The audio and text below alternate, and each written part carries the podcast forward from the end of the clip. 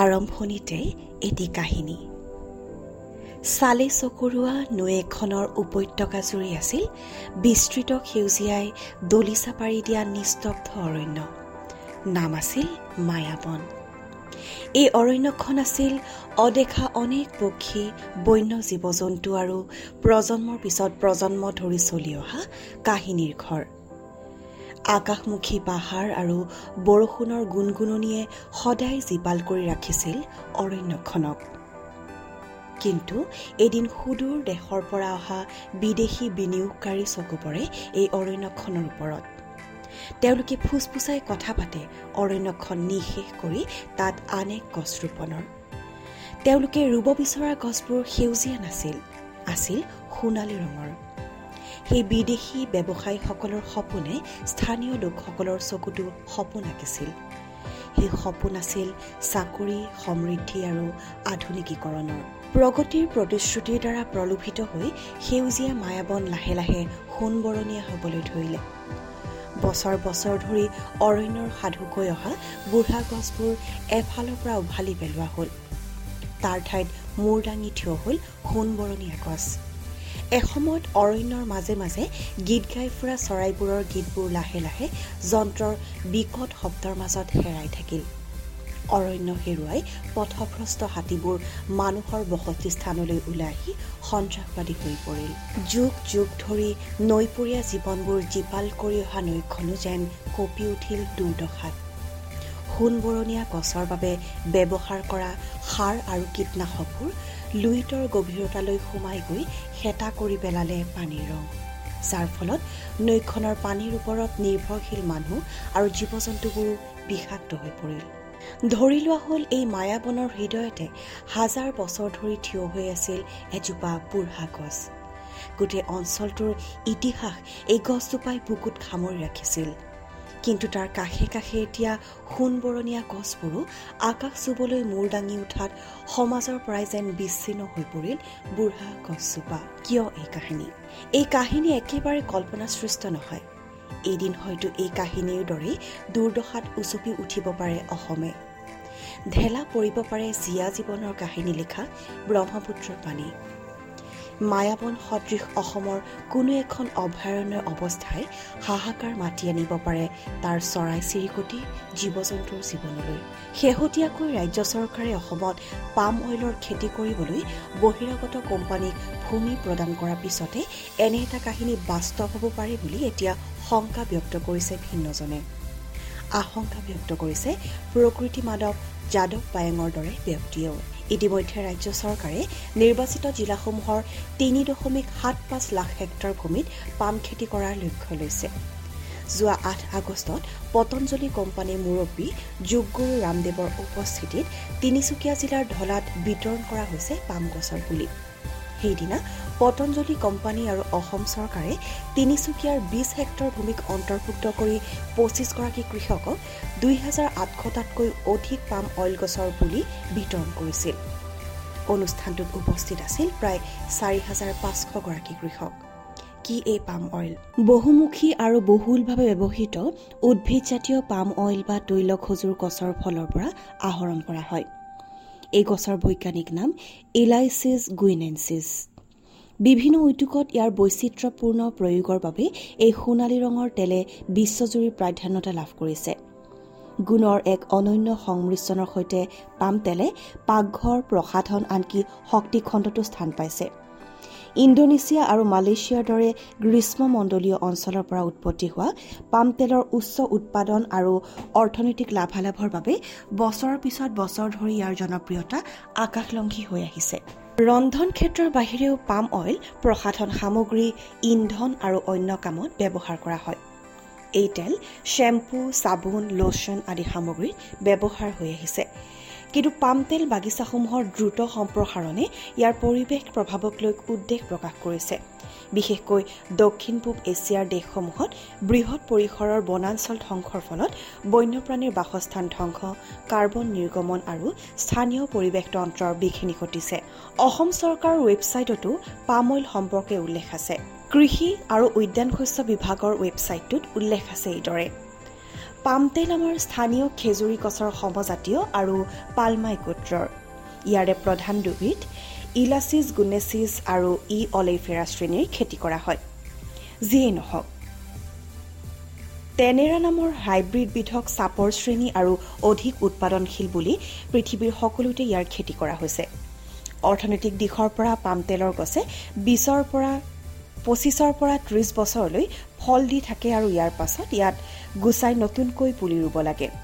দেশত প্ৰয়োজনীয় পাম তেলৰ পঞ্চাছ শতাংশ তেল ইণ্ডোনেছিয়া আৰু মালয়েছিয়াৰ পৰা আমদানি কৰা হয়। ছাইটটোত আৰু উল্লেখ কৰা হৈছে এনেদৰে ৰাজ্যৰ কৃষি পাৰিপাৰ্শ্বিক অৱস্থাটো বহুবিলাক খোৱা তেলৰ বীজ উৎপাদন কৰিবলৈ অনুকূল। জনমুৰি উদ্ভিদজাত তেলৰ ব্যৱহাৰ ষোল্ল কেজি বছৰ জন হিচাপে দেশত জনসংখ্যা বৃদ্ধিলৈ চালে বছৰে বছৰে বহু তেল লাগে। কৃষকসকলে সীমিত শস্য ক্ষেত্ৰত বহুবিধ আৰু বিস্তৃতভাৱে খেতি কৰে বাবে পৰম্পৰাগত তেল বীজৰ শস্য আকৌ বেছিকৈ বঢ়োৱাৰ ক্ষেত্ৰত সীমাবদ্ধতা আছে। গতিকে পাম তেলে এইখিনি প্ৰতিষ্ঠা কৰাত সঠিক হ'ব যিহেতু ইয়াৰ বাবে ওখ মাটিৰহে প্ৰয়োজন। কামৰূপ আৰু গোৱালপাৰা জিলাৰ পাহাৰৰ নামনি অঞ্চল চনপৰা মাটি গৰাবাদী মাটি আদিত প্ৰাৰম্ভিক হিচাপে এই আঁচনিখন আৰম্ভ কৰা হৈছে আৰু এই দুখন জিলা উপচাকৈ ভৰি উঠিল। বঙাইগাঁও জিলাখনকো এই আঁচনিৰ অধীনলৈ অনা হ'ব। পাম তেলৰ খেতি ন দশমিক শূন্য মিটাৰ দূৰে দূৰে ৰোৱাৰ বাবে আন এটা সুবিধা হৈছে। ইয়াৰ মাজে মাজে আন এক শস্যৰ খেতি যেনে আদা হালধি বেঙেনা জলকীয়া বিলাহী বেঙেনা ফুলগছ অসমীয়া নেমু জাহাজী কল আদি কৃষকৰ বাবে পচন্দমতে ৰুব পাৰে। এইখন আঁচনিৰ অধীনত এইবাবে অৰ্থ যোগান ধৰাৰ ব্যৱস্থাও আছে। ছাইটটোত উল্লেখ কৰা হৈছে এইদৰে। দুহেজাৰ একৈশ চনৰ আগষ্ট মাহত ভাৰতত পাম অইল খেতিৰ বিস্তাৰৰ লক্ষ্যৰে খাদ্য তেলৰ বাবে ৰাষ্ট্ৰীয় অভিযান পাম অইল আঁচনি উদ্বোধন কৰা হৈছিল। কেন্দ্ৰীয় চৰকাৰৰ এক বিবৃতিত প্ৰকাশ কৰা অনুসৰি পাম অইল সংশোধন প্ৰতিষ্ঠাসমূহৰ উপৰিও ৰাজ্য চৰকাৰসমূহেও দেশত পাম অইলৰ খেতিৰ ভূমিৰ পৰিমাণ বৃদ্ধিৰ উদ্দেশ্যে চলিত বৰ্ষৰ পঁচিছ জুলাইৰ পৰা বাৰ আগষ্টলৈ এক ব্যাপক ৰোপণ অভিযান চলায়। এই আঁচনিৰ অধীনত মূলতঃ অন্ধ্ৰপ্ৰদেশ তেলেংগানা তামিলনাডু উৰিষ্যা কৰ্ণাটক গোৱা আন্দামান নিকোবৰ দ্বীপপুঞ্জ অসম ত্ৰিপুৰা নাগালেণ্ড মিজোৰাম আৰু অৰুণাচল প্ৰদেশক সাঙুৰি লোৱা হৈছে।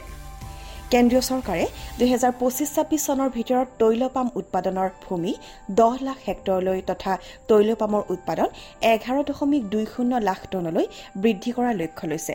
তিনিটা প্ৰধান পাম অইল উৎপাদন company Patanjali food private limited Godrej Agrovet আৰু তিনি এফ এ পাম অইল ৰোপণ আৰু ইয়াৰ কৃষিৰ বাবে কৃষিভূমি বৃদ্ধিৰ অৰ্থে কৃষকসকলৰ মাজত খুব সক্ৰিয়ভাৱে প্ৰচাৰ আৰু অংশগ্ৰহণৰ কাম আগবঢ়াই দিছে বাৰ আগষ্টলৈকে উক্ত আঁচনিৰ অন্তৰ্ভুক্ত উত্তৰ পূৰ্বাঞ্চলৰ ৰাজ্যসমূহত তৈলপাম ৰোপণ অভিযান অব্যাহত আছিল আৰু সাতশ পঞ্চাছ হেক্টৰৰ অধিক কৃষিভূমি এই আঁচনিৰ অন্তৰ্ভুক্ত হৈছিল। কৃষি মন্ত্ৰালয়ে আৰু কয় যে এই ব্যাপক তৈলপামৰ পুলি ৰোপণ অভিযানৰ সময়ছোৱাত পাঁচ আগষ্টলৈ অসম চৰকাৰে ৰাজ্যৰ আঠখন জিলাৰ পঁয়সত্তৰ হেক্টৰৰ অধিক ভূমি অন্তৰ্ভুক্ত কৰাৰ লক্ষ্য লৈছিল।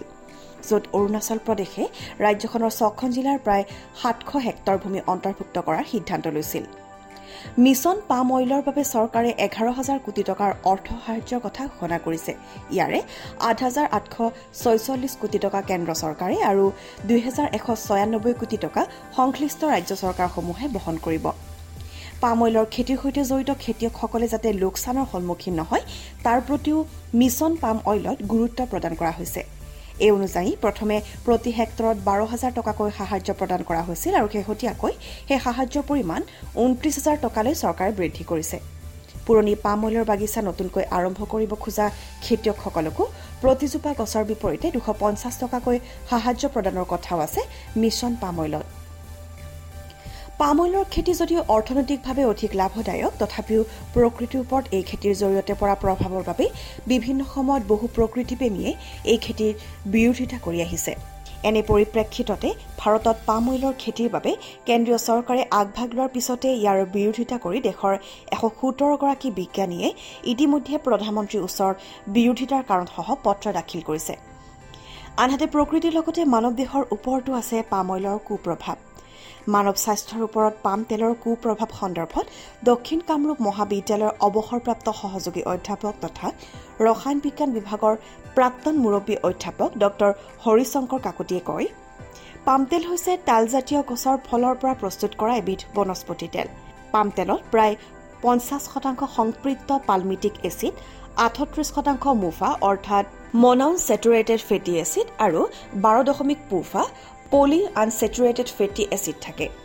পালমিটিক এচিডৰ অত্যাধিক সেৱনে দেশত অপকাৰী এল ডি এল অৰ্থাৎ ল' ডেঞ্চিটি লিপ'প্ৰটিনৰ পৰিমাণ বৃদ্ধি কৰে ফলত হৃদৰোগৰ আশংকা বৃদ্ধি পায়। ডঃ কাকতিয়ে পুনৰ কয় বিশ্ব স্বাস্থ্য সংস্থা আমেৰিকা যুক্তৰাষ্ট্ৰৰ ৰাষ্ট্ৰীয় হৃদযন্ত্ৰ হাওফাও আৰু ৰক্ত প্ৰতিষ্ঠানৰ আৰু অন্যান্য সমীক্ষাৰ ফলাফলে এই পাম তেলৰ ব্যৱহাৰ খুব সীমিত কৰিবলৈ পৰামৰ্শ দিছে। হোটেল ৰেষ্টুৰেণ্ট আৰু আন আন ফুড ষ্টলত এই তেলবিধৰ ব্যৱহাৰ যথেষ্ট বেছি। পাম তেল সেৱনৰ ফলত আটাইতকৈ বেছি ক্ষতি হোৱাৰ সম্ভাৱনা আছে শিশুসকলৰ কাৰণ তেওঁলোকে ভালপোৱা চিপছ আদিকে ধৰি বিভিন্ন খাদ্য প্ৰস্তুতকৰণত বহুজাতিক কোম্পানীবোৰে বিদেশত অন্য তেল আৰু ভাৰতত পাম তেল ব্যৱহাৰ কৰে। কাৰণ ভাৰতত পাম তেলৰ মূল্য তুলনামূলকভাৱে কম। আমাৰ শিশুসকলৰ লগতে অন্যসকলেও পাম তেলেৰে প্ৰস্তুত কৰা খাদ্য খোৱাৰ ফলত লাহে লাহে হৃদযন্ত্ৰৰ ধমনীবোৰত চৰ্বি জমা হৈ এটা সময়ত কম বয়সতে হৃদযন্ত্ৰৰ সমস্যাত ভোগে। লগতে মধুমেহ ৰোগতো আক্ৰান্ত হোৱাৰ সম্ভাৱনা থাকে। ইফালে অসমত চৰকাৰী উদ্যোগত বাবা ৰামদেৱক পাম অইলৰ খেতি কৰিবলৈ ভূমি আবণ্টন দিয়া সন্দৰ্ভত প্ৰতিক্ৰিয়া ব্যক্ত কৰিছে ৰাজ্যৰ প্ৰধান বিৰোধী দল কংগ্ৰেছে। দলটোৰ ৰাজ্যিক কমিটিৰ মিডিয়া বিভাগৰ উপাধ্যক্ষ তথা প্ৰাক্তন সাংবাদিক বেদব্ৰত বৰাই মিছন পাম অইলৰ জৰিয়তে চৰকাৰে প্ৰদান কৰিবলগীয়া সাহায্যৰ ধনৰাশি খেতিয়ক বাবা ৰামদেৱৰ হাতত তুলি দিয়া হ'ব নেকি বুলিও প্ৰশ্ন উত্থাপন কৰিছে। তেওঁ কয় যে অসমত অসমৰ সাধাৰণ খেতিয়কে নহয় বাবা ৰামদেৱকহে অসম চৰকাৰে পাম অইলৰ খেতি কৰিবলৈ ভূমি আবণ্টন দিয়া বিষয়টোৰ আঁৰত বৃহৎ পৰিমাণৰ কমিছনৰ অংক লুকাই আছে। বোকাখাটৰ স্বেচ্ছাসেৱী সংস্থা জীপাল কৃষক শ্ৰমিক সংঘয়ো অসমত পাম অইলৰ খেতি কৰাৰ বিৰোধিতা কৰিছে। সংগঠনটোৱে সংবাদমেল আয়োজন কৰি এই খেতিয়ে অসমলৈ বিপদ পাতি আনিব বুলি দাবী কৰিছে। সংস্থাটোৰ মুখ্য উপদেষ্টা সোণেশ্বৰ নৰহে কয় যে কেন্দ্ৰ চৰকাৰ বাবা ৰামদেৱ আদানী আৰু গোদৰেজ এগ্ৰভেট কোম্পানীক সন্তুষ্ট কৰাৰ স্বাৰ্থত কেইটামান ধনৰ বিনিময়ত অসম চৰকাৰে ৰঙা দলিচা পাৰি দি এক হঠকাৰী সিদ্ধান্ত লৈছে। দুহেজাৰ পোন্ধৰ ষোল্ল চনত প্ৰথমবাৰৰ বাবে অসমত পৰীক্ষামূলকভাৱে পাম অইলৰ খেতি কৰা হৈছিল। গোৱালপাৰা জিলাৰ দুধনৈ আৰু কামৰূপ জিলাৰ বকো অঞ্চলৰ প্ৰায় পাঁচশ ষাঠি হেক্টৰ ভূমিত কৰা হৈছিল এই খেতি। ৰাজ্য চৰকাৰৰ কৃষি বিভাগৰ তথ্য অনুযায়ী তিনিশ ত্ৰিছগৰাকী কৃষকৰ মাজত পাম অইলৰ পুলি বিতৰণ কৰা হৈছিল। কিন্তু বন্যশস্ত্ৰীৰ উপদ্ৰৱ আৰু ভূমিৰ আৰ্দ্ৰতা হ্ৰাস পোৱাৰ ফলত উক্ত বিত্তীয় বৰ্ষত পৰিকল্পনা কৰা পাঁচশ ষাঠি হেক্টৰ ভূমিৰ ভিতৰত মাত্ৰ তিনিশ চৌসত্তৰ হেক্টৰ ভূমিতহে পাম অইলৰ খেতি কৰাটো সম্ভৱ হৈ উঠে। কৃষি বিভাগৰ মূল্যায়ন বৈঠকৰ এক নথিত উল্লেখ কৰা মতে খেতিয়কসকল ডাইৰেক্ট বেনিফিট ট্ৰেন্সফাৰ চমুকৈ ডি বি টিৰ জৰিয়তে প্ৰদান কৰিবলগীয়া সাহায্য প্ৰদানতো যথেষ্ট সমস্যাৰ সন্মুখীন হৈছিল বিভাগটো। খেতিয়কসকলৰ এই খেতিৰ পদ্ধতিৰ বিষয়ে প্ৰশিক্ষণ প্ৰদানো ভালদৰে হৈ নুঠাৰ কথাও উল্লেখ আছে উক্ত নথিত। বিভাগীয় তথ্য অনুযায়ী দুহেজাৰ পোন্ধৰ ষোল্ল বিত্তীয় বৰ্ষত পাম অইলৰ খেতিৰ বাবে ভাৰত চৰকাৰে এশ পাঁচ দশমিক ন তিনি লাখ টকা মোকলাই দিছিল। দুহেজাৰ ষোল্ল সোতৰ বৰ্ষত কেন্দ্ৰই সেই পৰিমাণ বৃদ্ধি কৰি পাঁচশ একাৱন্ন দশমিক এক আঠ লাখ টকা আবণ্টন দিছিল। উল্লেখ্য যে এজোপা পাম অইলৰ পৰা তেল পাবলৈ প্ৰায় পাঁচৰ পৰা ছয় বছৰ সময়ৰ প্ৰয়োজন হয়। অসমত পাম অইলৰ খেতিৰ শুভাৰম্ভ কৰা প্ৰথমখন গাঁও হৈছে দুধনৈ চহৰৰ পৰা প্ৰায় পাঁচৰ পৰা ছয় কিলোমিটাৰ নিলগৰ খুংখৰা জলি গাঁও। নাম প্ৰকাশত অনিচ্ছুক গাঁওখনৰ কৃষকসকলে জনোৱা মতে অসম চৰকাৰে গোৱালপাৰা জিলাৰ ধূপধৰাৰ পিপলিবাৰীত পাম অইল প্ৰচেছিং ইউনিট স্থাপনৰ বাবে প্ৰায় পঞ্চাছ বিঘা মাটি আবণ্টন দিছিল। কিন্তু আজিলৈকে সেয়া সম্পূৰ্ণ হৈ নুঠাত দুধনৈ আৰু বকো অঞ্চলত পাম অইলৰ পৰা কৃষকসকলে উৎপাদন পাবলৈ আৰম্ভ কৰিছে যদিও আশা কৰা ধৰণে লাভ অৰ্জন কৰিব পৰা নাই বুলি জানিব পৰা গৈছে। কেন্দ্ৰ চৰকাৰে হাতত লোৱা মিছন পাম অইলক বাস্তৱ ৰূপ দিবলৈ উঠি পৰি লাগিছে ৰাজ্যৰ মুখ্যমন্ত্ৰী ডঃ হিমন্ত বিশ্ব শৰ্মা। এই অনুযায়ী যোৱা আঠ আগষ্টত মুখ্যমন্ত্ৰীগৰাকীয়ে বাবা ৰামদেৱৰ উপস্থিতিত উজনি অসমৰ তিনিচুকীয়া জিলাৰ ঢলাত আনুষ্ঠানিকভাৱে পাম অইলৰ খেতিৰ শুভাৰম্ভ কৰে। জিলাখনৰ প্ৰায় তিনি দশমিক সাত পাঁচ লাখ হেক্টৰ ভূমিত এই খেতি কৰাৰ বাবে ৰাজ্য চৰকাৰে বাবা ৰামদেৱৰ পতঞ্জলি ফুড লিমিটেডৰ সৈতে এক চুক্তিত স্বাক্ষৰ কৰাৰ কথাও সদৰি কৰে মুখ্যমন্ত্ৰীগৰাকীয়ে। ৰাজ্য চৰকাৰৰ সৈতে চুক্তি মৰ্মে বাবা ৰামদেৱৰ প্ৰতিষ্ঠানটোৱে জিলাখনৰ ঢলাৰ লগতে আন ছখন জিলা ক্ৰমে ডিব্ৰুগড় গোলাঘাট যোৰহাট নগাঁও কামৰূপ কামৰূপ মেট্ৰ' আৰু গোৱালপাৰাতো স্থানীয় খেতিয়কসকলৰ সৈতে সন্মিলিতভাৱে পাম অইলৰ খেতি আৰম্ভ কৰিব। অহা বছৰৰ ভিতৰত খেতিয়কসকলক পাম অইলৰ পুলি যোগান ধৰাৰ বাবে দেশৰ আগশাৰীৰ ষোল্লখন নাৰ্চাৰীৰ সৈতে যোগাযোগ আৰম্ভ কৰা হ'ব বুলিও অনুষ্ঠানটোত সদৰি কৰে বাবা ৰামদেৱে ইফালে অনুষ্ঠানটোত পাম অইল ৰোপণৰ আৰম্ভণি কৰি মুখ্যমন্ত্ৰী ডঃ শৰ্মাই পাম অইলৰ খেতিৰ জৰিয়তে অসমৰ কৃষি অৰ্থনীতিয়ে নতুন মাত্ৰা লাভ কৰিব বুলিও মন্তব্য কৰে। তেওঁ কয় ভাৰত চৰকাৰে গৱেষণা কৰি পাইছে যে উত্তৰ পূৰ্বাঞ্চলৰ মাটি পাম অইল খেতিৰ বাবে উপযোগী। প্ৰথমে এটা ধাৰণা আছিল যে মাটিৰ তলৰ পানী শুহি লয় বুলি। কিন্তু এতিয়া সেয়া গৱেষণা কৰি প্ৰমাণ হৈছে যে উত্তৰ পূৰ্বাঞ্চলত বৰষুণৰ পানী এই খেতিৰ বাবে যথেষ্ট। বিগত ত্ৰিশ বছৰৰ অধিক কাল অৰণ্য ৰক্ষাৰ বাবে যুঁজ দি সমগ্ৰ বিশ্বত অৰণ্য মানৱ হিচাপে পৰিচিত হৈ পৰা যাদৱ পায়েঙেও বিৰোধিতা কৰে অসমত পাম অইলৰ খেতিৰ। অসমত পাম অইলৰ অপ্ৰয়োজনীয় খেতি আৰু গছ গছনি ৰোপণ নকৰিবলৈ মুখ্যমন্ত্ৰী ডঃ হিমন্ত বিশ্ব শৰ্মাক আহ্বান জনায় যাদৱ পায়েঙে। এনে পাম অইলৰ খেতিৰ দ্বাৰা থলুৱা জনগোষ্ঠীয় লোকসকল বাৰুকৈ ক্ষতিগ্ৰস্ত হোৱাৰ লগতে অসমৰ পৰা সৰিয়হ খেতি সমূলঞ্চে ধ্বংস হৈ পৰিব বুলি সকীয়াই দিছে অৰণ্য মানৱ যাদৱ পায়েঙে। পাম খেতিৰ পৰা ব্ৰহ্মপুত্ৰৰ পানী নাইকিয়া হৈ পৰাৰ লগতে হাতী মানুহৰ সংঘাত বৃদ্ধি পাব বুলিও আশংকা ব্যক্ত কৰে যাদৱ পায়েঙে। লগতে এই খেতিৰ জৰিয়তে অসমৰ বনাঞ্চলৰ জৈৱ বৈচিত্ৰ্যৰ পৰা প্ৰভাৱৰ ফলত জীৱ জন্তুৰ সংখ্যা হ্ৰাস পাব বুলিও মন্তব্য কৰে পায়েঙে। অসমত পাম অইলৰ খেতি কৰিলে আজিৰ পৰা আঠাইছ বছৰ পিছত সমগ্ৰ উত্তৰ পূব পানীৰ বাবে হাহাকাৰ কৰিব লাগিব বুলিও সতৰ্কবাণী কৰিছে অৰণ্য মানৱগৰাকীয়ে। অৰণ্য মানৱ যাদৱ পায়েঙে পাম অইলৰ খেতিৰ বিৰোধিতা কৰাৰ সময়তে ৰাজ্যখনৰ আন প্ৰকৃতিপ্ৰেমী সংগঠনসমূহেও এই ক্ষেত্ৰত নীৰৱ ভূমিকা গ্ৰহণ কৰাক লৈও ছচিয়েল মিডিয়াত নেটিজেনসকলে সমালোচনা কৰা দেখা গৈছে। একাংশ লোকে ৰাজ্যখনৰ প্ৰকৃতিপ্ৰেমী সংগঠন আৰু পৰিৱেশবিদসকল এতিয়া চৰকাৰৰ হাতৰ পুতলা হৈ পৰিছে বুলিও মন্তব্য কৰিছে। উল্লেখ্য যে অত্যাধিক লাভৰ আশাত প্ৰকৃতিলৈ গুৰুত্ব নিদি বন ধ্বংস কৰি পাম অইলৰ খেতি কৰাৰ ফলত ইতিমধ্যে দুৰ্যোগ নামি আহিছে শ্ৰীলংকা ইণ্ডোনেছিয়া আৰু মালয়েছিয়াৰ দৰে দেশলৈ। যাৰ বাবে ইতিমধ্যে উক্ত দেশসমূহৰ চৰকাৰে পাম খেতিক লৈ নতুনকৈ চিন্তা চৰ্চা কৰিবলৈ বাধ্য হৈ পৰিছে। পাম খেতিৰ ফলত এখন নদী এক প্ৰকাৰ শুকাই যোৱাৰ পিছতে ইতিমধ্যে চুবুৰীয়া ৰাজ্য মিজোৰামতো পাম খেতিক লৈ খেতিয়কসকলৰ মাজত অনীহা দেখা গৈছে। ৰাজ্যৰ কৃষিমন্ত্ৰী অতুল বৰাই কয় যে আমদানিকৃত খাদ্য তেলৰ ওপৰত ৰাজ্যৰ নিৰ্ভৰশীলতা হ্ৰাস কৰিবলৈ পাম অইল এক কাৰ্যকৰী বিকল্প। তেওঁ লগতে কয় যে পাম অইলৰ খেতিয়ে চাকৰি সৃষ্টি কৰাত সহায় কৰিব পাৰে আৰু ৰাজ্যখনক অৰ্থনৈতিকভাৱেও শক্তিশালী কৰিবলৈ সক্ষম হ'ব। পাম খেতিত ধান খেতিতকৈও পানী কমকৈ লাগে বুলিও মন্তব্য কৰিছে কৃষিমন্ত্ৰীগৰাকীয়ে অৱশ্যে বৰাই পাম অইলৰ খেতিৰ পৰিৱেশৰ ওপৰত পৰিব পৰা বিৰূপ প্ৰভাৱৰ কথাও স্বীকাৰ কৰিছে।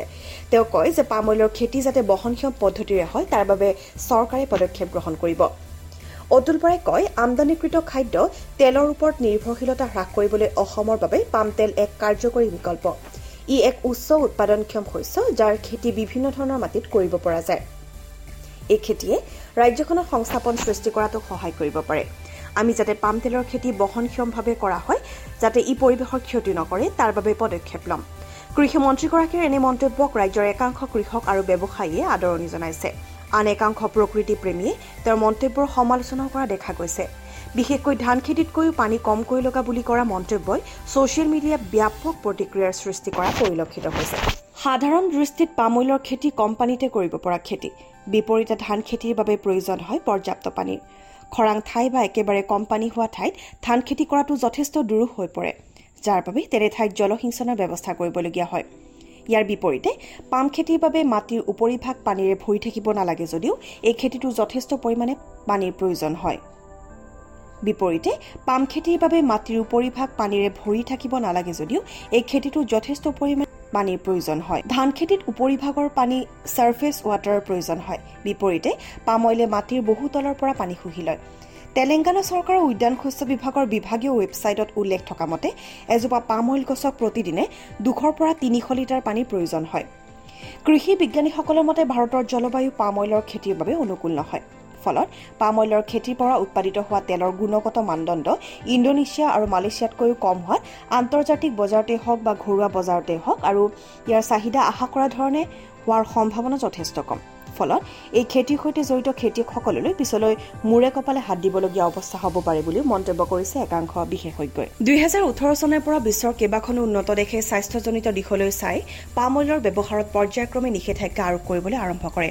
ফলত পাম অইল উৎপাদনকাৰী দেশসমূহৰ তালিকাত শীৰ্ষস্থানত থকা মালয়েছিয়াই দুহেজাৰ বিছ চনত পাম অইল বা তৈলক্ষেজুৰ আল্লাহৰ অৱদান বুলি শ্লোগান দিবলৈ লয়। পাম অইলৰ খেতিৰ ফলত পাম অইল উৎপাদনকাৰী বিশ্বৰ দুই শীৰ্ষৰ দেশ ক্ৰমে মালয়েছিয়া আৰু ইণ্ডোনেছিয়াত জলবায়ু পৰিৱৰ্তন পৰিলক্ষিত হৈছে। পাম অইলৰ খেতিৰ বাবে দেশ দুখনত অবাধ হাৰত হোৱা বন ধ্বংস ব্যাপক কাৰ্বন নিৰ্গমন আন এক সমস্যা হৈ পৰিছে। ইয়াৰ ফলত গোলকীয় উষ্ণতাটো বিৰূপ প্ৰভাৱ পৰি পাৰে বুলি আশংকা ব্যক্ত কৰিছে বিজ্ঞানীসকলে। পাম অইলৰ খেতিৰ বাবে ইণ্ডোনেছিয়া মালয়েছিয়া সুমাত্ৰা আৰু জাভা দ্বীপত ওৰাং ওটাং পিগমি হাতী সুমাত্ৰাৰ গড়ৰ দৰে জন্তুসমূহ বিলুপ্তপ্ৰায় হৈ পৰাৰো উপক্ৰম ঘটিছে। পাম অইলৰ খেতিৰ এনে ভয়াৱহতালৈ চাই ইউৰোপীয়ান ইউনিয়নে ইতিমধ্যে পাম অইল ব্যৱহাৰত সম্পূৰ্ণৰূপে নিষেধাজ্ঞা জাৰি কৰিছে। যদিহে ইণ্ডোনেছিয়া আৰু মালয়েছিয়াই জৈৱ বৈচিত্ৰ্যলৈ গুৰুত্ব নিদি পাম অইলৰ খেতি কৰি গৈ থাকে তেন্তে সমগ্ৰ ইউৰোপত পাম অইলৰ ব্যৱহাৰত সম্পূৰ্ণৰূপে নিষেধাজ্ঞা আৰোপ কৰিব বুলিও সকিয়নি প্ৰদান কৰিছে ইউৰোপীয়ান ইউনিয়নে। কেন্দ্ৰ চৰকাৰে পাম অইলৰ উৎপাদন বৃদ্ধি কৰিবলৈ যো জা চলাই থকা সময়তে এই সন্দৰ্ভত বিশেষজ্ঞসকলে বহু পূৰ্বৰে পৰা সকিয়নি প্ৰদান কৰি আহিছিল। চেণ্টাৰ ফৰ ছাষ্টেইনেবল এগ্ৰিকালচাৰৰ বিশেষজ্ঞ জি বি ৰামনজান য়েলুৰ মতে অধিক উৎপাদনৰ লোভত ভাৰত চৰকাৰেও ইণ্ডোনেছিয়া আৰু মালয়েছিয়াৰ দৰে ভুল কৰি পেলালে পৰিস্থিতি অধিক ভয়াৱহ হৈ পৰিব। তেওঁ কয় যে পাম অইলৰ খেতি কৰাৰ নামত বন ধ্বংস কৰাটো মুঠেই অনুচিত। তেওঁৰ মতে যিহেতু উত্তৰ পূবৰ ৰাজ্যকেইখন বনাঞ্চলেৰে ভৰা সেয়ে এই ৰাজ্যকেইখনত পাম খেতিৰ পৰা বিপদ হোৱাৰ সম্ভাৱনাই অধিক। কেইবাটাও ৰাষ্ট্ৰীয় সংবাদ মাধ্যমৰ সৈতে হোৱা সাক্ষাৎকাৰত তেওঁ কয় যে বৃহৎ প্ৰতিষ্ঠানসমূহে কম পৰিমাণৰ ভূমিত খেতি কৰিব নিবিচাৰে। ফলত ভূমি অধিগ্ৰহণৰ সীমা বৃদ্ধি কৰিবলগীয়া হয়। বৰ্তমান ভূমি অধিগ্ৰহণৰ সীমা বাৰিষাৰ পানী থকা ঠাইত চৌৱন্ন একৰ আৰু জলসিঞ্চনৰ ব্যৱস্থা কৰিবলগীয়া হোৱা ঠাইত এই সীমা ওঠৰ একৰ।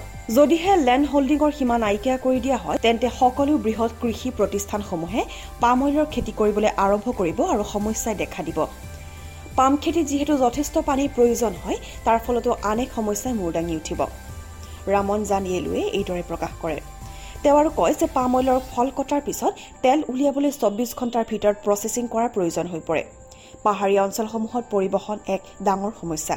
সেয়ে খেতি কৰাৰ পূৰ্বে এই দিশটোলৈ চৰকাৰে মনোযোগ দিয়া উচিত বুলি মন্তব্য কৰে ৰামন জান য়েলুৱে অৱশ্যে কৃষি নেশ্যনেল একাডেমী অব ছায়েন্সেছৰ সচিব প্ৰমোদ কুমাৰ যোশী ৰামনজান য়েলুৰ মন্তব্যৰ সৈতে মুঠেও একমত নহয়। তেওঁ কয় যে পাম অইলৰ খেতিয়ে ভাৰতীয় কৃষকসকলক অধিক লাভান্বিত কৰিব।